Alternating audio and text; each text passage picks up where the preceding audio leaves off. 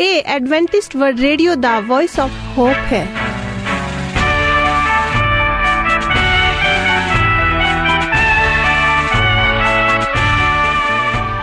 ਜੀਵਨ Jyoti Punjabi radio program ਸੁਣ ਰਹੇ ਮੇਰੇ ਸਾਰੇ ਭੈਣ ਭਰਾਵਾਂ ਅਤੇ ਬੱਚਿਆਂ ਨੂੰ ਮੇਰਾ, ਯਾਨੀ ਜਸਵੀਨਾ ਮਲ ਦਾ ਪਿਆਰ ਭਰਿਆ ਸਲਾਮ। ਮੈਂ ਜਸਵੀਨਾ ਮਲ। ਪ੍ਰੋਗਰਾਮ ਸੁਣ ਰਹੇ ਸਾਰੇ ਭੈਣ ਭਰਾਵਾਂ ਅਤੇ ਬੱਚਿਆਂ ਦਾ ਦਿਲ ਤੋਂ ਸਵਾਗਤ ਕਰਦੀ ਹਾਂ। ਇਹ ਤੁਹਾਡਾ ਆਪਣਾ ਪ੍ਰੋਗਰਾਮ ਹੈ ਅਤੇ ਇਹ ਤੁਹਾਡੇ ਲਈ ਹੀ ਤਿਆਰ ਕੀਤਾ ਜਾਂਦਾ ਹੈ। ਇਸ ਅੱਧੇ ਘੰਟੇ ਦੇ ਪ੍ਰੋਗਰਾਮ ਵਿੱਚ ਤੁਸੀਂ ਨੈਤਿਕ ਕਹਾਣੀਆਂ, ਸਿਹਤ ਸੰਦੇਸ਼, ਬਾਈਬਲ ਸੰਦੇਸ਼ ਅਤੇ ਧਾਰਮਿਕ ਗੀਤ ਸੁਣਦੇ ਹੋ। ਆਓ ਇਸ ਪ੍ਰੋਗਰਾਮ ਦੀ ਸ਼ੁਰੂਆਤ ਪਰਮੇਸ਼ਰ ਦੀ ਮਹਿਮਾ ਕਰਦੇ ਹੋਏ ਇਸ ਗੀਤ ਨਾਲ ਕਰਦੇ ਹਾਂ।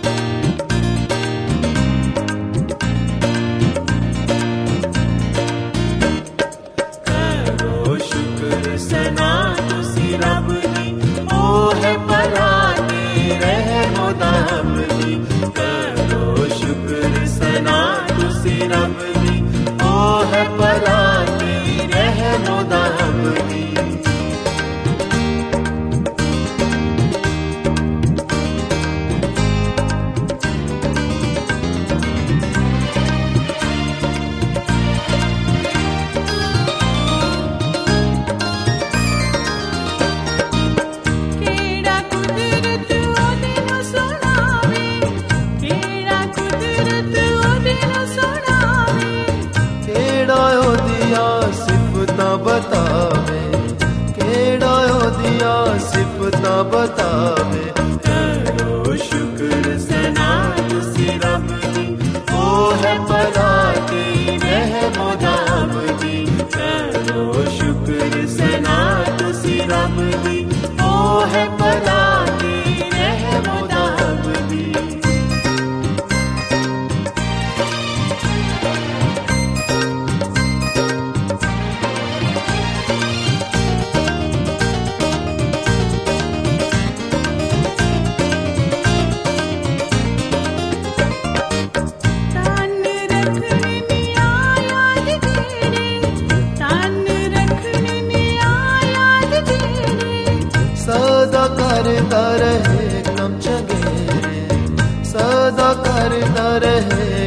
ਕਮ ਚਗੇਰੇ ਕਰੋ ਸ਼ੁਕਰ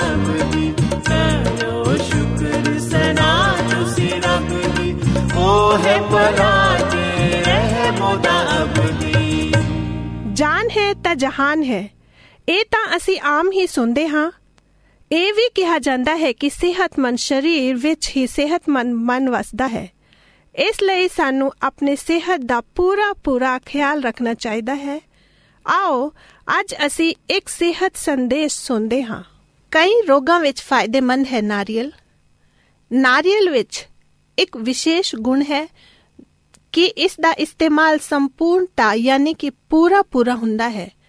ਇਸ ਦੇ ਤਣੇ ਦਾ ਇਸਤੇਮਾਲ ਘਰ ਬਣਾਉਣ ਵਿੱਚ ਕੀਤਾ ਜਾਂਦਾ ਹੈ, ਕਿਉਂਕਿ ਇਹ ਬਹੁਤ ਪ੍ਰਤੀਰੋਧਕ ਹੈ।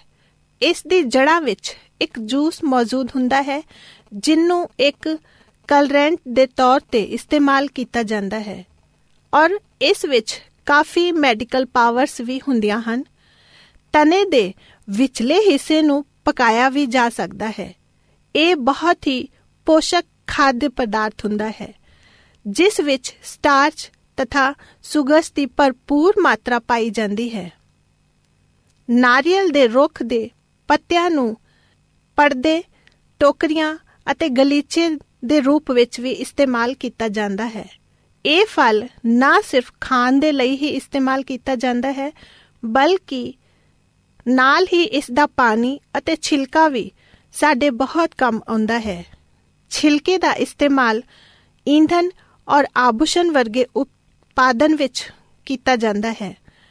ਆਪਣੀ ਪਾਚਨ ਪ੍ਰਣਾਲੀ ਨੂੰ ਸ਼ੁੱਧ ਕਰਨ ਦੇ ਲਈ ਇੱਕ ਗਲਾਸ ਨਾਰੀਅਲ ਦਾ ਪਾਣੀ ਲੈ ਕੇ ਬਿਨਾਂ ਚੀਨੀ ਦੇ ਇਸ ਵਿੱਚ ਅਨਾਨਾਸ ਦਾ ਜੂਸ ਰਲਾ ਕੇ 9 ਦਿਨਾਂ ਤੱਕ ਆਪਣੇ ਨਾਸ਼ਤੇ ਤੋਂ ਪਹਿਲਾਂ ਪੀਓ।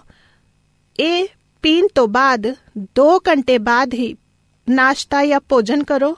ਇਸ ਟਾਈਮ ਦੇ ਦੌਰਾਨ ਨਾ ਕੋਈ ਲਿਕਵਿਡ ਜਾਂ ਕੁਝ ਹੋਰ, ਕੁਝ ਵੀ ਨਾ ਖਾਓ। ਨਾਰੀਅਲ ਦੇ ਗੁੱਦੇ ਦਾ ਇਸਤੇਮਾਲ ਨਾੜੀਆਂ ਦੀ ਸਮੱਸਿਆ, ਸਮ੍ਰਿਤੀ ਨਾਸ਼ ਔਰ ਪਲਮਨਰੀ ਅਫੈਕਸ਼ਨਸ ਯਾਨੀ ਕਿ ਫੇਫੜਿਆਂ ਦਾ ਰੋਗ ਦੇ ਲਈ ਇਲਾਜ ਦੇ ਤੌਰ ਤੇ ਕੀਤਾ ਜਾਂਦਾ ਹੈ। ਯੂਰੀਨਰੀ ਬਲੈਡਰ ਤੋਂ ਸੰਬੰਧਿਤ ਪਰੇਸ਼ਾਨੀਆਂ ਦੇ ਲਈ ਵੀ ਇਸ ਦੀ ਸਲਾਹ ਦਿੱਤੀ ਜਾਂਦੀ ਹੈ। ਇਹ ਤਵਚਾ ਸੰਬੰਧਿਤ ਅਤੇ ਅੰਤੜੀਆਂ ਸੰਬੰਧੀ ਸਮੱਸਿਆਵਾਂ ਦੀ ਰੋਕਥਾਮ ਵਿੱਚ ਵੀ ਸਹਾਇਤਾ ਕਰਦਾ ਹੈ। ਜੋ ਲੋਕ ਅਸਥਮਾ ਤੋਂ ਪੀੜਿਤ ਹਨ, ਉਹਨਾਂ ਨੂੰ ਨਾਰੀਅਲ ਦਾ ਪਾਣੀ ਪੀਣ ਦੀ ਸਲਾਹ ਦਿੱਤੀ ਜਾਂਦੀ ਹੈ। ਨਾਰੀਅਲ ਖਰੀਦਦੇ ਸਮੇਂ ਇਹ ਧਿਆਨ ਰੱਖੋ ਕਿ ਨਾਰੀਅਲ ਦਾ ਪੂਰਾ ਸਵਾਸਥ ਲਾਭ ਲੈਣ ਦੇ ਲਈ ਇਸ ਦਾ ਚੁਣਾਵ ਧਿਆਨ ਨਾਲ ਕਰਨਾ ਚਾਹੀਦਾ ਹੈ। ਚੰਗੀ ਤਰ੍ਹਾਂ ਪਰਖ ਲਵੋ ਕਿ ਨਾਰੀਅਲ ਦਾ ਬਾਹਰੀ ਹਿੱਸਾ ਕਠੋਰ ਹੋਵੇ ਔਰ ਇਹ ਸਾਰਾ ਬ੍ਰਾਊਨ ਰੰਗ ਦਾ ਹੋਵੇ, ਇਸ ਦੀਆਂ ਅੱਖਾਂ ਵਿੱਚ ਨਮੀ ਨਾ ਹੋਵੇ। ਇਹ ਵੀ ਬਹੁਤ ਹੀ ਜ਼ਰੂਰੀ ਹੈ ਕਿ ਇਸ ਦਾ ਇਸਤੇਮਾਲ ਕਰਨ ਤੋਂ ਪਹਿਲਾਂ ਇਹ ਜ਼ਿਆਦਾ ਦੇਰ ਤੱਕ ਖੁੱਲਾ ਨਾ ਰਹੇ। ਨਾਰੀਅਲ ਨੂੰ ਖੋਲਣ ਤੋਂ ਬਾਅਦ ਜ਼ਿਆਦਾ ਦੇਰ ਤੱਕ ਉਸ ਨੂੰ ਨਹੀਂ ਰੱਖਣਾ ਚਾਹੀਦਾ ਹੈ ਪਰਮੇਸ਼ਰ ਤੁਹਾਨੂੰ ਹਮੇਸ਼ਾ ਤੰਦਰੁਸਤ ਰੱਖੇ Jeevan Jyoti Punjabi radio program Adventist world radio post box 17 Salisbury park Pune 411001 Maharashtra India खुदा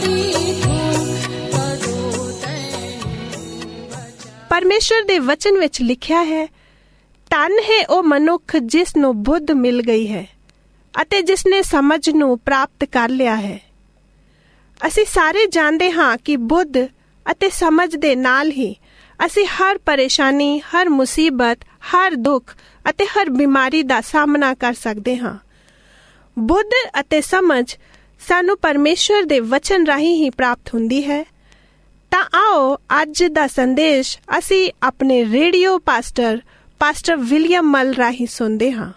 ਜਿੰਨੇ ਮੇਰੇ ਭੈਣ ਭਰਾ ਅੱਜ ਮੇਰੀ ਆਵਾਜ਼ ਨੂੰ ਸੁਣ ਰਹੇ ਹਨ, ਮੈਂ ਆਪ ਸਭ ਦਾ, ਯਾਨੀ ਮੇਰੇ ਆਪਣੇ ਭੈਣ ਭਰਾਵਾਂ ਦਾ, ਮੇਰੇ ਪਿਆਰੇ ਬੱਚਿਆਂ ਦਾ, ਔਰ ਸਤਿਕਾਰਯੋਗ ਮੇਰੇ ਬਜ਼ੁਰਗਾਂ ਦਾ, ਮੈਂ ਇਸ ਪ੍ਰੋਗਰਾਮ ਦੇ ਵਿੱਚ ਸਵਾਗਤ ਕਰਦਾ ਹਾਂ। ਔਰ ਮੇਰੇ ਵੱਲੋਂ ਆਪ ਸਭ ਨੂੰ ਪਿਆਰ ਭਰੀ ਸਲਾਮ। ਪ੍ਰਭੂ ਭਲਾ ਹੈ ਉਸ ਦੀ ਦਇਆ ਸਭਨਾਂ ਦੇ ਲਈ ਹੈ ਔਰ ਸਦਾ ਦੇ ਲਈ ਹੈ। ਮੈਨੂੰ ਬੜੀ ਖੁਸ਼ੀ ਹੈ ਕਿ ਮੈਂ ਪ੍ਰਭੂ ਦਾ ਵਚਨ ਤੁਹਾਡੇ ਨਾਲ ਸਾਂਝਾ ਕਰ ਸਕਦਾ ਹਾਂ। ਅੱਜ ਅਸੀਂ ਦੇਖਣ ਜਾ ਰਹੇ ਖਾਸ ਵਿਸ਼ੇ ਤੇ ਕਿ ਸਾਡੀ ਧਾਰਮਿਕਤਾ ਕਿਹੋ ਜੀ ਹੈ। ਸਭ ਤੋਂ ਪਹਿਲਾਂ ਸਾਨੂੰ ਸਮਝਣ ਦੀ ਜ਼ਰੂਰਤ ਹੈ ਕਿ ਧਾਰਮਿਕਤਾ ਜਾਂ ਧਰਮ ਕਿਹਨੂੰ ਕਿਹਾ ਜਾਂਦਾ ਹੈ। ਜੇਕਰ ਅਸੀਂ ਇਨਸਾਨ ਇਨਸਾਨ ਨੂੰ ਇਨਸਾਨ ਨਹੀਂ ਸਮਝਦੇ ਤਾਂ ਅਸੀਂ ਕਹਿ ਨਹੀਂ ਸਕਦੇ ਕਿ ਅਸੀਂ ਪਰਮੇਸ਼ਵਰ ਨੂੰ ਜਾਂ ਪ੍ਰਭੂ ਨੂੰ ਮੰਨਦੇ ਹਾਂ। ਜੇ ਸਾਡੇ ਦਿਲਾਂ ਦੇ ਵਿੱਚ ਹਮਦਰਦੀ, ਪਿਆਰ ਨਹੀਂ ਹੈ, ਤਾਂ ਫਿਰ ਵੀ ਨਹੀਂ ਅਸੀਂ ਕਹਿ ਸਕਦੇ ਕਿ ਅਸੀਂ ਪਰਮੇਸ਼ਵਰ ਨੂੰ ਮੰਨਦੇ ਹਾਂ ਜਾਂ ਸਾਡਾ ਕੋਈ ਧਰਮ ਹੈ। ਅੱਜ ਇਨਸਾਨ ਆਪਣੀ ਦੁਨੀਆਦਾਰੀ ਦੇ ਵਿੱਚ ਇੰਨਾ ਵਿਅਸਤ ਹੈ ਕਿ ਉਸ ਦੇ ਕੋਲ ਕਿਸੇ ਦੂਸਰੇ ਵੱਲ ਵੇਖਣ ਦਾ ਸਮਾਂ ਨਹੀਂ ਹੈ। ਉਸ ਦੇ ਸਾਹਮਣੇ ਕੌਣ ਆ ਰਿਹਾ ਹੈ, ਉਹ ਕੀ ਕਰ ਰਿਹਾ ਹੈ ਕਿਸ ਦਾ ਉਸ ਦੇ ਕਾਰਨ ਨੁਕਸਾਨ ਹੋ ਰਿਹਾ ਹੈ, ਇਸ ਨੂੰ ਕੋਈ ਨਹੀਂ ਜਾਣਦਾ। ਪਰ ਮੇਰੇ ਭੈਣੋ ਭਰਾਓ ਮੈਂ ਦੱਸਣਾ ਚਾਹੁੰਦਾ ਹਾਂ ਕਿ ਸੱਚਾ ਧਰਮ ਇਹ ਹੀ ਹੈ ਕਿ ਅਸੀਂ ਇੱਕ ਦੂਸਰੇ ਦੇ ਦੁੱਖ ਸੁੱਖ ਦੇ ਭਾਈਵਾਲ ਹੋਈਏ, ਇੱਕ ਦੂਸਰੇ ਦੇ ਦਰਦ ਨੂੰ ਮਹਿਸੂਸ ਕਰੀਏ, ਇੱਕ ਦੂਸਰੇ ਦੀ ਖੁਸ਼ੀ ਦੇ ਵਿੱਚ ਖੁਸ਼ ਹੋਈਏ, ਇਹ ਸੱਚਾ ਧਰਮ ਹੈ। ਪਰ ਇਸ ਤੋਂ ਪਹਿਲਾਂ ਕਿ ਅਸੀਂ ਇਸ ਵਿਚਾਰ ਨੂੰ ਅੱਗੇ ਵਧਾਈਏ, ਮੈਂ ਚਾਹੁੰਦਾ ਕਿ ਮੇਰੇ ਭੈਣ ਭਰਾ ਜਿੰਨੇ ਵੀ ਮੇਰੀ ਆਵਾਜ਼ ਨੂੰ ਸੁਣ ਰਹੇ ਹਨ, ਜੇ ਤਾਂ ਤੁਸੀਂ ਪਹਿਲੀ ਵਾਰ ਸੁਣ ਰਹੇ ਹੋ, ਤਾਂ ਤੁਸੀਂ ਮੇਰਾ ਨੰਬਰ ਨੋਟ ਕਰ ਸਕਦੇ ਹੋ ਔਰ ਜਿਨ੍ਹਾਂ ਭੈਣ ਭਰਾਵਾਂ ਦੇ ਕੋਲ ਮੇਰਾ ਨੰਬਰ ਹੈ, ਉਹ ਨੰਬਰ ਚੈੱਕ ਕਰ ਸਕਦੇ ਹਨ ਤਾਂ ਕਿ ਤੁਸੀਂ ਮੇਰੇ ਨਾਲ ਸੰਪਰਕ ਕਰ ਸਕੋ, ਤੁਸੀਂ ਆਪਣੇ ਵਿਚਾਰ ਮੇਰੇ ਤੱਕ ਪਹੁੰਚਾ ਸਕੋ ਔਰ ਇਸ ਪ੍ਰੋਗਰਾਮ ਨੂੰ ਹੋਰ ਚੰਗੇ ਤਰੀਕੇ ਨਾਲ ਚਲਾਉਣ ਦੇ ਲਈ, ਹੋਰ ਵਧੀਆ ਬਣਾਉਣ ਦੇ ਲਈ ਤੁਸੀਂ ਆਪਣੇ ਸੁਝਾਅ ਵੀ ਆਪਣੇ ਵੀਰ, ਆਪਣੇ radio pastor pastor William Mall ਨੂੰ ਦੇ ਸਕਦੇ ਹੋ। ਮੇਰਾ ਆਪਣਾ ਨੰਬਰ ਮੈਂ ਤੁਹਾਨੂੰ ਦੱਸਦਾ ਹਾਂ। ਤੁਸੀਂ ਕਦੀ ਵੀ ਮੇਰੇ ਨਾਲ ਸੰਪਰਕ ਕਰ ਸਕਦੇ ਹੋ। ਸੰਪਰਕ ਕਰਨ ਦੇ ਲਈ ਨੰਬਰ ਨੋਟ ਕਰ ਲਵੋ। ਮੇਰਾ ਨੰਬਰ ਹੈ 99238 44162 99238 44162 99238 44162 99238 44162 ਮੇਰੇ ਭੈਣੋ ਤੇ ਭਰਾਓ, ਇਹ ਮੇਰਾ ਆਪਣਾ ਨੰਬਰ ਹੈ। ਤੁਸੀਂ ਮੇਰੇ ਨਾਲ ਕਦੀ ਵੀ ਨਿਸੰਕੋਚ ਗੱਲਬਾਤ ਕਰ ਸਕਦੇ ਹੋ। ਅਸੀਂ ਗੱਲ ਕਰ ਰਹੇ ਹਾਂ ਸੱਚੇ ਧਰਮ ਦੀ। ਸੱਚਾ ਧਰਮ ਕੀ ਹੈ?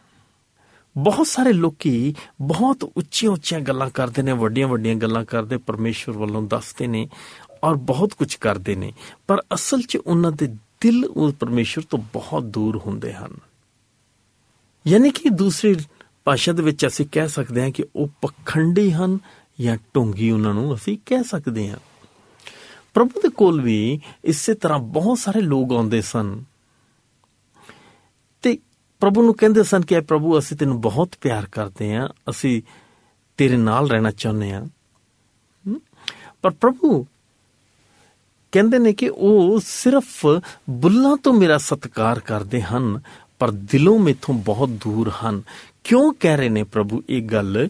ਪ੍ਰਭੂ ਇਹ ਗੱਲ ਇਸ ਲਈ ਕਹਿ ਰਹੇ ਨੇ ਕਿਉਂਕਿ ਪ੍ਰਭੂ ਨੇ ਕਿਹਾ ਕਿ ਜੇ ਤੁਸੀਂ ਮੈਨੂੰ ਪਿਆਰ ਕਰਦੇ ਹੋ, ਤਾਂ ਮੇਰੇ ਆਗਿਆਵਾਂ ਦੀ ਪਾਲਣਾ ਕਰੋਗੇ, ਜੋ ਮੈਂ ਕਹਿਣਾ, ਉਸ ਦੇ ਅਨੁਸਾਰ ਆਪਣਾ ਜੀਵਨ ਬਸਰ ਕਰੋਗੇ। ਪ੍ਰਭੂ ਨੇ ਸਪਸ਼ਟ ਕਿਹਾ ਹੈ, ਅੰਗੂਰ ਦੀ ਵੇਲ ਮੈਂ ਹਾਂ। ਤੁਸੀਂ ਟਹਿਨੀਆਂ ਹੋ। ਟਹਿਨੀਆਂ ਵੇਲ ਤੋਂ ਅਲੱਗ ਹੋ ਕੇ ਕਦੀ ਫਲ ਨਹੀਂ ਦੇ ਸਕਦੀਆਂ। ਔਰ ਜੇ ਤੁਸੀਂ ਮੈਨੂੰ ਪਿਆਰ ਕਰਦੇ ਹੋ, ਤਾਂ ਤੁਸੀਂ ਮੇਰੇ ਵਿੱਚ ਬਨੇ ਰਹੋਗੇ ਔਰ ਬਹੁਤ ਫਲ ਲਿਆਓਗੇ। ਪ੍ਰਭੂ ਦੇ ਵਚਨ ਦੇ ਵਿੱਚ ਜ਼ਿਕਰ ਹੈ ਦੋ ਵਿਅਕਤੀਆਂ ਦਾ। ਦੋ ਵਿਅਕਤੀ ਲੂਕਾ ਰਸੂਲ ਦੀ ਅੰਜੀਲ 18 ਪਦ ਅਧਿਆਇ ਦੇ ਵਿੱਚ ਅਸੀਂ ਇਹਨੂੰ ਪੜ੍ਹਦੇ ਹਾਂ ਔਰ ਦੱਸਿਆ ਜਾਂਦਾ ਹੈ ਕਿ ਇੱਕ ਵਾਰ ਦੋ ਵਿਅਕਤੀ ਪਰਮੇਸ਼ਵਰ ਦੇ ਹੈਕਲ ਦੇ ਵਿੱਚ ਆਉਂਦੇ ਨੇ, ਪਰਮੇਸ਼ਵਰ ਦੇ ਮੰਦਿਰ ਦੇ ਵਿੱਚ ਆਉਂਦੇ ਨੇ, ਪਰਮੇਸ਼ਵਰ ਦੇ ਘਰ ਵਿੱਚ ਆਉਂਦੇ ਨੇ। ਔਰ ਦੋਨੋਂ ਆ ਕੇ ਪ੍ਰਭੂ ਦੇ ਅੱਗੇ ਪ੍ਰਾਰਥਨਾ ਕਰਦੇ ਨੇ। ਇੱਕ ਵਿਅਕਤੀ ਆਪਣੇ ਘੁਟਨਿਆਂ ਦੇ ਬਲ ਹੋ ਕੇ ਔਰ ਉਹ ਕਹਿ ਰਿਹਾ ਹੈ ਕਿ ਆਏ ਪ੍ਰਭੂ? ਆਏ ਪਰਮੇਸ਼ਵਰ ਆਏ ਪਿਤਾ, ਮੈਂ ਕਮਜ਼ੋਰ ਹਾਂ ਪਾਪੀ ਹਾਂ ਮੇਰੇ ਤੇ ਰਹਿਮ ਕਰ। ਮੈਨੂੰ ਹਿੰਮਤ ਦੇ ਕਿ ਮੈਂ ਤੇਰੀਆਂ ਰਾਹਾਂ ਤੇ ਚੱਲ ਸਕਾਂ, ਮੈਨੂੰ ਹਿੰਮਤ ਦੇ ਕਿ ਮੈਂ ਤੇਰੇ ਹੁਕਮਾਂ ਦੀ ਪਾਲਣਾ ਕਰ ਸਕਾਂ, ਮੈਨੂੰ ਹਿੰਮਤ ਦੇ ਕਿ ਮੈਂ ਸੱਚਾਈ ਦਾ ਜੀਵਨ ਬਤੀਤ ਕਰ ਸਕਾਂ। ਦੂਸਰਾ ਵਿਅਕਤੀ ਆਉਂਦਾ ਹੈ, ਬਹੁਤ ਸਿਰ ਚੱਕ ਕੇ ਉਹ ਪ੍ਰਾਰਥਨਾ ਕਰ ਰਿਹਾ ਹੈ ਕਿ ਐ ਪ੍ਰਭੂ, ਮੈਂ ਇਸ ਤੇਰੇ ਬੰਦੇ ਵਾਂਗ ਨਹੀਂ, ਇਸ ਵਿਅਕਤੀ ਵਰਗਾ ਨਹੀਂ ਆ। ਮੈਂ ਤੇ ਤੇਰੇ ਘਰ ਵਿੱਚ ਵੀ ਆਉਣਾ ਆ। ਤੇਰਾ ਨਾਮ ਹੀ ਲੈਣਾ ਆ। ਔਰ ਤੇਰੇ ਕੰਮ ਨੂੰ ਚਲਾਉਣ ਦੇ ਲਈ ਤੇਰੇ ਹੁਕਮ ਦੇ ਅਨੁਸਾਰ ਦਸਵੰਦ ਵੀ ਦਿੰਨਾ ਆ। ਆਪਣੀ ਕਮਾਈ ਦਾ ਦਸਵਾਂ ਹਿੱਸਾ ਵੀ ਦਿੰਨਾ ਹੈ। ਦਾਨ ਪੁੰਨ ਵੀ ਕਰਦਾ ਆ ਸਾਡਾ ਪ੍ਰਭੂ ਉੱਥੇ ਸਵਾਲ ਕਰਦਾ ਆਪਣੇ ਚੇਲਿਆਂ ਨੂੰ, ਆਪਣੇ ਉਹਨਾਂ ਲੋਕਾਂ ਨੂੰ ਕਿ ਤੁਸੀਂ ਦੱਸੋ ਕਿ ਪਰਮੇਸ਼ਵਰ ਦੇ ਸਾਹਮਣੇ ਕਿਸ ਦੀ ਪ੍ਰਾਰਥਨਾ ਕਬੂਲ ਹੋਵੇਗੀ? ਕਿ ਉਸ ਵਿਅਕਤੀ ਦੀ ਜਿਸ ਨੇ ਆਪਣੇ ਆਪ ਨੂੰ ਨੀਵਿਆਂ ਕਰ ਲਿਆ, ਹਲੀਮ ਕਰ ਲਿਆ ਔਰ ਪ੍ਰਭੂ ਅੱਗੇ ਬੇਨਤੀ ਕਰ ਰਿਹਾ ਕਿ ਪ੍ਰਭੂ ਤੂੰ ਮੇਰੇ ਤੇ ਰਹਿਮ ਕਰ ਜਾਂ ਉਸ ਵਿਅਕਤੀ ਦੀ ਜਿਹਦੀਆਂ ਅੱਖਾਂ ਹੰਕਾਰ ਦੇ ਨਾਲ ਚੜੀਆਂ ਹੋਈਆਂ ਨੇ? ਅੱਜ ਸੋਚਣਾ ਹੈ ਕਿ ਕੀ ਅਸੀਂ ਪ੍ਰਭੂ ਨੂੰ ਆਪਣੇ ਲਬਾਂ ਤੋਂ, ਆਪਣੇ ਬੁੱਲਾਂ ਤੋਂ, ਹੋਠਾਂ ਤੋਂ ਪੁਕਾਰਦੇ ਹਾਂ ਕਿ ਦਿਲੋਂ ਪੁਕਾਰਦੇ ਹਾਂ? ਪ੍ਰਭੂ ਨੇ ਅਸਪਸ਼ਟ ਸ਼ਬਦਾਂ 'ਚ ਕਿਹਾ ਕਿ ਜੋ ਕੁਝ ਵੀ ਤੁਸੀਂ ਪਿਛ- ਪਿਤਾ ਦੇ ਕੋਲੋਂ ਪ੍ਰਾਰਥਨਾ ਵਿੱਚ ਸੱਚੇ ਮਨ ਦੇ ਨਾਲ, ਵਿਸ਼ਵਾਸ ਦੇ ਨਾਲ ਮੰਗੋਗੇ, ਉਹ ਸਮਝ ਲਓ ਕਿ ਤੁਹਾਡੇ ਲਈ ਹੋ ਗਿਆ। ਅੱਜ ਅਸੀਂ ਪਰਮੇਸ਼ਵਰ ਅੱਗੇ ਪ੍ਰਾਰਥਨਾ ਕਰਦੇ ਹਾਂ। ਪਰਮੇਸ਼ਵਰ ਅੱਗੇ ਦੁਹਾਈ ਦਿੰਨੇ ਆ, ਪਰ ਬਹੁਤ ਵਾਰ ਸਾਡੀ ਦੁਹਾਈ ਪ੍ਰਭੂ ਤੱਕ ਪਹੁੰਚਦੀ ਨਹੀਂ, ਸਾਡੀ ਪੁਕਾਰ ਉਤੋਂ ਤੱਕ ਪਹੁੰਚਦੀ ਨਹੀਂ। ਇੱਕ ਜਗ੍ਹਾ ਹੋਰ ਜ਼ਿਕਰ ਆਇਆ ਹੈ ਪ੍ਰਭੂ ਦੇ ਵਚਨ ਦੇ ਵਿੱਚ, ਇਹ ਬਹੁਤ ਆਮ ਕਹਾਣੀ ਜਿਹੜੀ ਕਿ ਸਾਰੇ ਹੀ ਜਾਣਦੇ ਆ, ਲਾਜ਼ਰ ਅਤੇ ਧਨੀ ਵਿਅਕਤੀ ਦੀ ਕਹਾਣੀ ਆ। ਕਿਹਾ ਗਿਆ ਕਿ ਧਨੀ ਵਿਅਕਤੀ ਜਿਹੜਾ ਸੀ, ਉਹ ਬਹੁਤ ਦਾਨ ਪੁੰਨ ਵੀ ਕਰਦਾ ਸੀ ਬਹੁਤ ਰੱਬ ਨੂੰ ਧਿਆਉਂਦਾ ਵੀ ਸੀ। ਪਰ ਇਹ ਲਾਜ਼ਰ ਜੋ ਕਿ ਰੋਗੀ ਬਿਮਾਰ ਬੰਦਾ ਸੀਗਾ, ਲਾਚਾਰ ਗਰੀਬ ਸੀਗਾ, ਉਹ ਧਨੀ ਵਿਅਕਤੀ ਦੀ ਮੇਜ਼ ਦੇ ਲਾਗੇ ਪਿਆ ਰਹਿੰਦਾ ਸੀ, ਬੈਠਾ ਰਹਿੰਦਾ ਸੀ। ਤਾਂ ਕਿ ਜਦੋਂ ਉਹ ਖਾਣਾ ਖਾਵੇ ਔਰ ਜੋ ਕੁਝ ਟੁਕੜੇ ਉਸ ਦੀ ਮੇਜ਼ ਤੋਂ ਡਿੱਗਣ, ਲਾਜ਼ਰ ਉਹਨਾਂ ਨਾਲ ਹੀ ਆਪਣਾ ਪੇਟ ਭਰਦਾ ਸੀ। ਮੇਰੇ ਭੈਣੋ ਤੇ ਭਰਾਓ ਅਜਿਹਾ ਪਾਣਾ ਵਰਤਿਆ ਕਿ ਲਿਖਿਆ ਹੈ ਕਿ ਦੋਨਾਂ ਦੀ ਮੌਤ ਹੋ ਗਈ, ਲਾਜ਼ਰ ਦੀ ਵੀ ਔਰ ਧਨੀ ਵਿਅਕਤੀ ਦੀ ਵੀ। ਦੱਸਿਆ ਜਾਂਦਾ ਹੈ ਕਿ ਲਾਜ਼ਰ ਜਾ ਕੇ ਇਬਰਾਹਿਮ ਦੀ ਗੋਦ ਦੇ ਵਿੱਚ ਸਵਰਗ 'ਚ ਬੈਠਾ ਹੈ ਕਿ ਜਦ ਕਿ ਇਹ ਜਿਹੜਾ ਧਨੀ ਵਿਅਕਤੀ ਹੈ, ਇਹ ਦੁੱਖ, ਪੀੜਾ ਅਤੇ ਕਲੇਸ਼ ਦੇ ਵਿੱਚ ਉੱਥੇ ਅੱਗ ਦੇ ਵਿੱਚ ਸੜ ਰਿਹਾ ਹੈ। ਨਰਕ ਦੇ ਵਿੱਚ ਹੈ। ਧਨੀ ਵਿਅਕਤੀ ਨਰਕ ਦੇ ਵਿੱਚ ਹੈ ਔਰ ਲਾਜ਼ਰ ਜਿਨੇ ਹਰ ਤਰ੍ਹਾਂ ਦਾ ਦੁੱਖ ਮੁਸੀਬਤ ਇਸ ਧਰਤੀ ਤੇ ਝੱਲਿਆ, ਉਹ ਇਬਰਾਹਿਮ ਦੀ ਗੋਦ ਦੇ ਵਿੱਚ ਬੈਠਾ ਹੈ, ਸਵਰਗ 'ਚ ਬੈਠਾ ਹੈ। ਉੱਥੇ ਜਦ ਇਹ ਤਨੀ ਵਿਅਕਤੀ ਉਸ ਨੂੰ ਦੇਖਦਾ ਹੈ, ਤਾਂ ਬੇਨਤੀ ਕਰਦਾ ਹੈ, ਕਹਿੰਦਾ ਕਿ ਆਏ ਪ੍ਰਭੂ, ਤੂੰ ਲਾਜ਼ਰ ਨੂੰ ਭੇਜ ਕਿ ਉਹ ਆਪਣੀ ਉਂਗਲੀ ਪਾਣੀ ਵਿੱਚ ਡੋਬ ਕੇ ਮੇਰੀ ਜੀਭ ਤੇ ਰੱਖੇ ਤਾਂ ਕਿ ਮੈਨੂੰ ਕੁਝ ਠੰਡਕ ਮਿਲ ਸਕੇ। ਉੱਥੇ ਜਵਾਬ ਨੂੰ ਮਿਲਦਾ ਹੈ ਕਿ ਧਰਤੀ ਤੇ ਰਹਿੰਦੇ ਹੋਏ ਯਾਦ ਕਰਕੇ ਤੂੰ ਹਰ ਤਰ੍ਹਾਂ ਦਾ ਸੁੱਖ ਭੋਗ ਚੁੱਕਿਆ ਆ, ਤੂੰ ਹਰ ਤਰ੍ਹਾਂ ਦਾ ਐਸ਼ੋ ਆਰਾਮ ਕੀਤਾ ਆ, ਤੂੰ ਹਰ ਤਰ੍ਹਾਂ ਨਾਲ ਆਪਣਾ ਜੀਵਨ ਬਸਰ ਕੀਤਾ ਆ। ਪ੍ਰਭੂ ਉੱਥੇ ਉਹਨੂੰ ਯਾਦ ਦਿਲਾ ਰਹੇ ਨੇ ਕਿ ਲਾਜ਼ਰ ਤੇਰੇ ਬਚੇ ਹੋਏ ਟੁਕੜਿਆਂ ਤੇ ਪਲਦਾ ਰਿਹਾ, ਜਦ ਕਿ ਤੇਰੇ ਕੋਲ ਬਹੁਤ ਕੁਝ ਸੀ, ਤੂੰ ਕਦੀ ਉਹਨੂੰ ਦਾਨ ਵਿੱਚ ਰੋਟੀ ਨਹੀਂ ਦਿੱਤੀ। ਦਾਨ ਵਿੱਚ ਰੋਟੀ ਵੀ ਨਹੀਂ ਦਿੱਤੀ ਕਿ ਉਹ ਆਪਣਾ ਪੇਟ ਭਰ ਸਕੇ। ਤੂੰ ਆਪਣਾ ਅਜ਼ਰ ਧਰਤੀ ਤੇ ਰਹਿੰਦੇ ਹੋਏ ਪਾ ਚੁੱਕਿਆ ਹੈ। ਤੇਰਾ ਹਿੱਸਾ ਸਵਰਗ ਦੇ ਵਿੱਚ ਕੋਈ ਨਹੀਂ।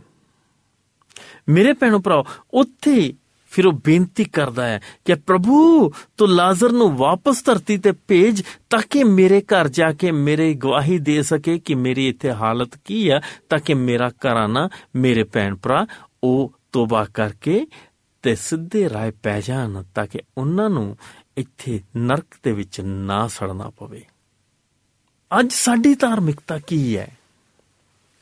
ਮੇਰੇ ਭੈਣੋ ਭਰਾਓ, ਅੱਜ ਅਸੀਂ ਵਿਚਾਰ ਕਰਨਾ ਕਿ ਅਸੀਂ ਕੀ ਕਰ ਰਹੇ ਹਾਂ? ਕਿਉਂਕਿ ਸਪਸ਼ਟ ਸ਼ਬਦਾਂ ਦੇ ਵਿੱਚ ਬਾਈਬਲ 'ਚ ਲਿਖਿਆ ਹੈ ਕਿ ਸਾਡੇ ਹਾਲਾਤ ਉਹ ਚੂਨਾ ਫਿਰੀਆਂ ਕਬਰਾਂ ਵਾਂਗ ਹਨ, ਜਿਹੜੀਆਂ ਉੱਪਰੋਂ ਤੇ ਬਹੁਤ ਸੋਹਣੀਆਂ ਲੱਗਦੀਆਂ, ਪਰ ਅੰਦਰੋਂ ਗੰਦਗੀ ਦੇ ਨਾਲ ਭਰੀਆਂ ਹੋਈਆਂ ਹਨ। ਦਿਖਾਵੇ ਦੇ ਲਈ ਅਸੀਂ ਧਾਰਮਿਕਤਾ ਦੀ ਆੜ ਲੈਨੇ ਆ ਪਰ ਅਸਲ ਦੇ ਵਿੱਚ ਸਾਡੇ ਸੋਚ ਵਿਚਾਰ, ਸਾਡਾ ਆਚਰਣ, ਸਾਡਾ ਚਾਲ ਚਲਨ ਬਹੁਤ ਹੀ ਦੂਸ਼ਿਤ ਹੈ।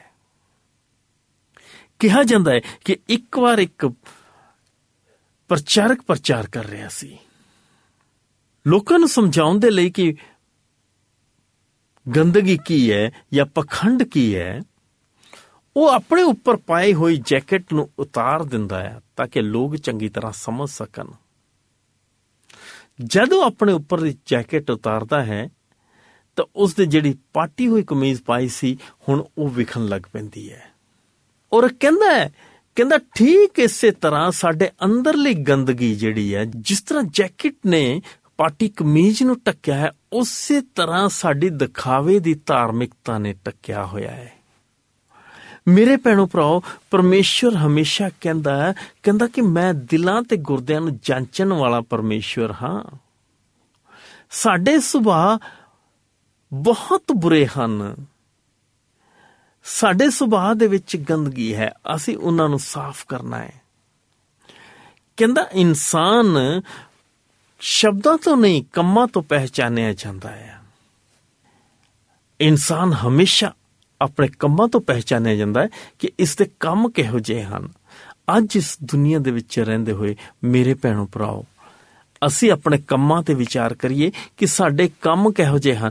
ਕੀ ਅਸੀਂ ਮੂੰਹੋਂ ਹੀ ਸਿਰਫ ਪਰਮੇਸ਼ਵਰ ਨੂੰ ਪੁਕਾਰਦੇ ਹਾਂ ਔਰ ਦਿਲੋਂ ਬਹੁਤ ਦੂਰ ਹਾਂ? ਜੇ ਅਸੀਂ ਦਿਲ ਤੋਂ ਪਰਮੇਸ਼ਵਰ ਨੂੰ ਪੁਕਾਰੀਏ, ਤਾਂ ਯਕੀਨ ਜਾਣੋ, ਪਰਮੇਸ਼ਵਰ ਕਹਿੰਦਾ, ਮੈਂ ਹਮੇਸ਼ਾ ਤੁਹਾਡੇ ਨਜ਼ਦੀਕ ਹਾਂ ਔਰ ਮੈਂ ਤੁਹਾਡੀ ਮਦਦ ਕਰਾਂਗਾ, ਤੁਹਾਡੀ ਪੁਕਾਰ ਨੂੰ ਸੁਨਾਂਗਾ ਅੱਜ ਵਕਤ ਹੈ ਕਿ ਅਸੀਂ ਆਪਣੇ ਕੰਮਾਂ ਤੇ ਵਿਚਾਰ ਕਰੀਏ, ਆਪਣੀ ਧਾਰਮਿਕਤਾ ਤੇ ਵਿਚਾਰ ਕਰੀਏ। ਪਰਮੇਸ਼ਵਰ ਨੇ ਸਾਨੂੰ ਇਨਸਾਨ ਬਣਾਇਆ, ਆਪਣੇ ਅੰਦਰ ਇਨਸਾਨੀਅਤ ਨੂੰ ਪੈਦਾ ਕਰੀਏ, ਤਾਂ ਕਿ ਅਸੀਂ ਪ੍ਰਭੂ ਦੀ ਨਿਗਾਹ 'ਚ ਵੀ ਮਕਬੂਲ ਠਹਿਰੀਏ।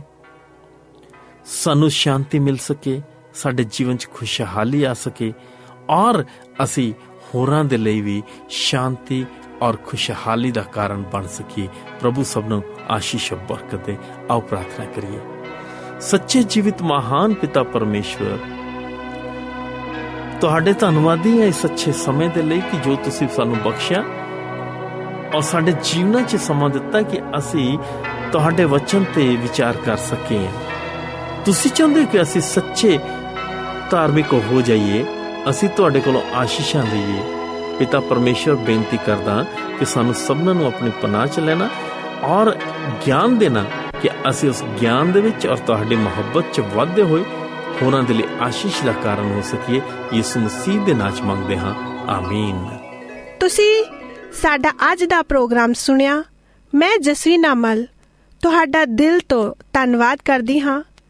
ਮੈਨੂੰ ਉਮੀਦ ਹੈ ਕਿ ਤੁਹਾਨੂੰ ਇਹ ਅੱਜ ਦਾ ਪ੍ਰੋਗਰਾਮ ਪਸੰਦ ਆਇਆ ਹੋਵੇਗਾ ਅਤੇ ਇਸ ਪ੍ਰੋਗਰਾਮ ਦੇ ਰਾਹੀਂ ਤੁਸੀਂ ਸਾਰੇ ਪਰਮੇਸ਼ਰ ਤੋਂ ਆਸ਼ੀਸ਼ ਪ੍ਰਾਪਤ ਕਰੋਗੇ।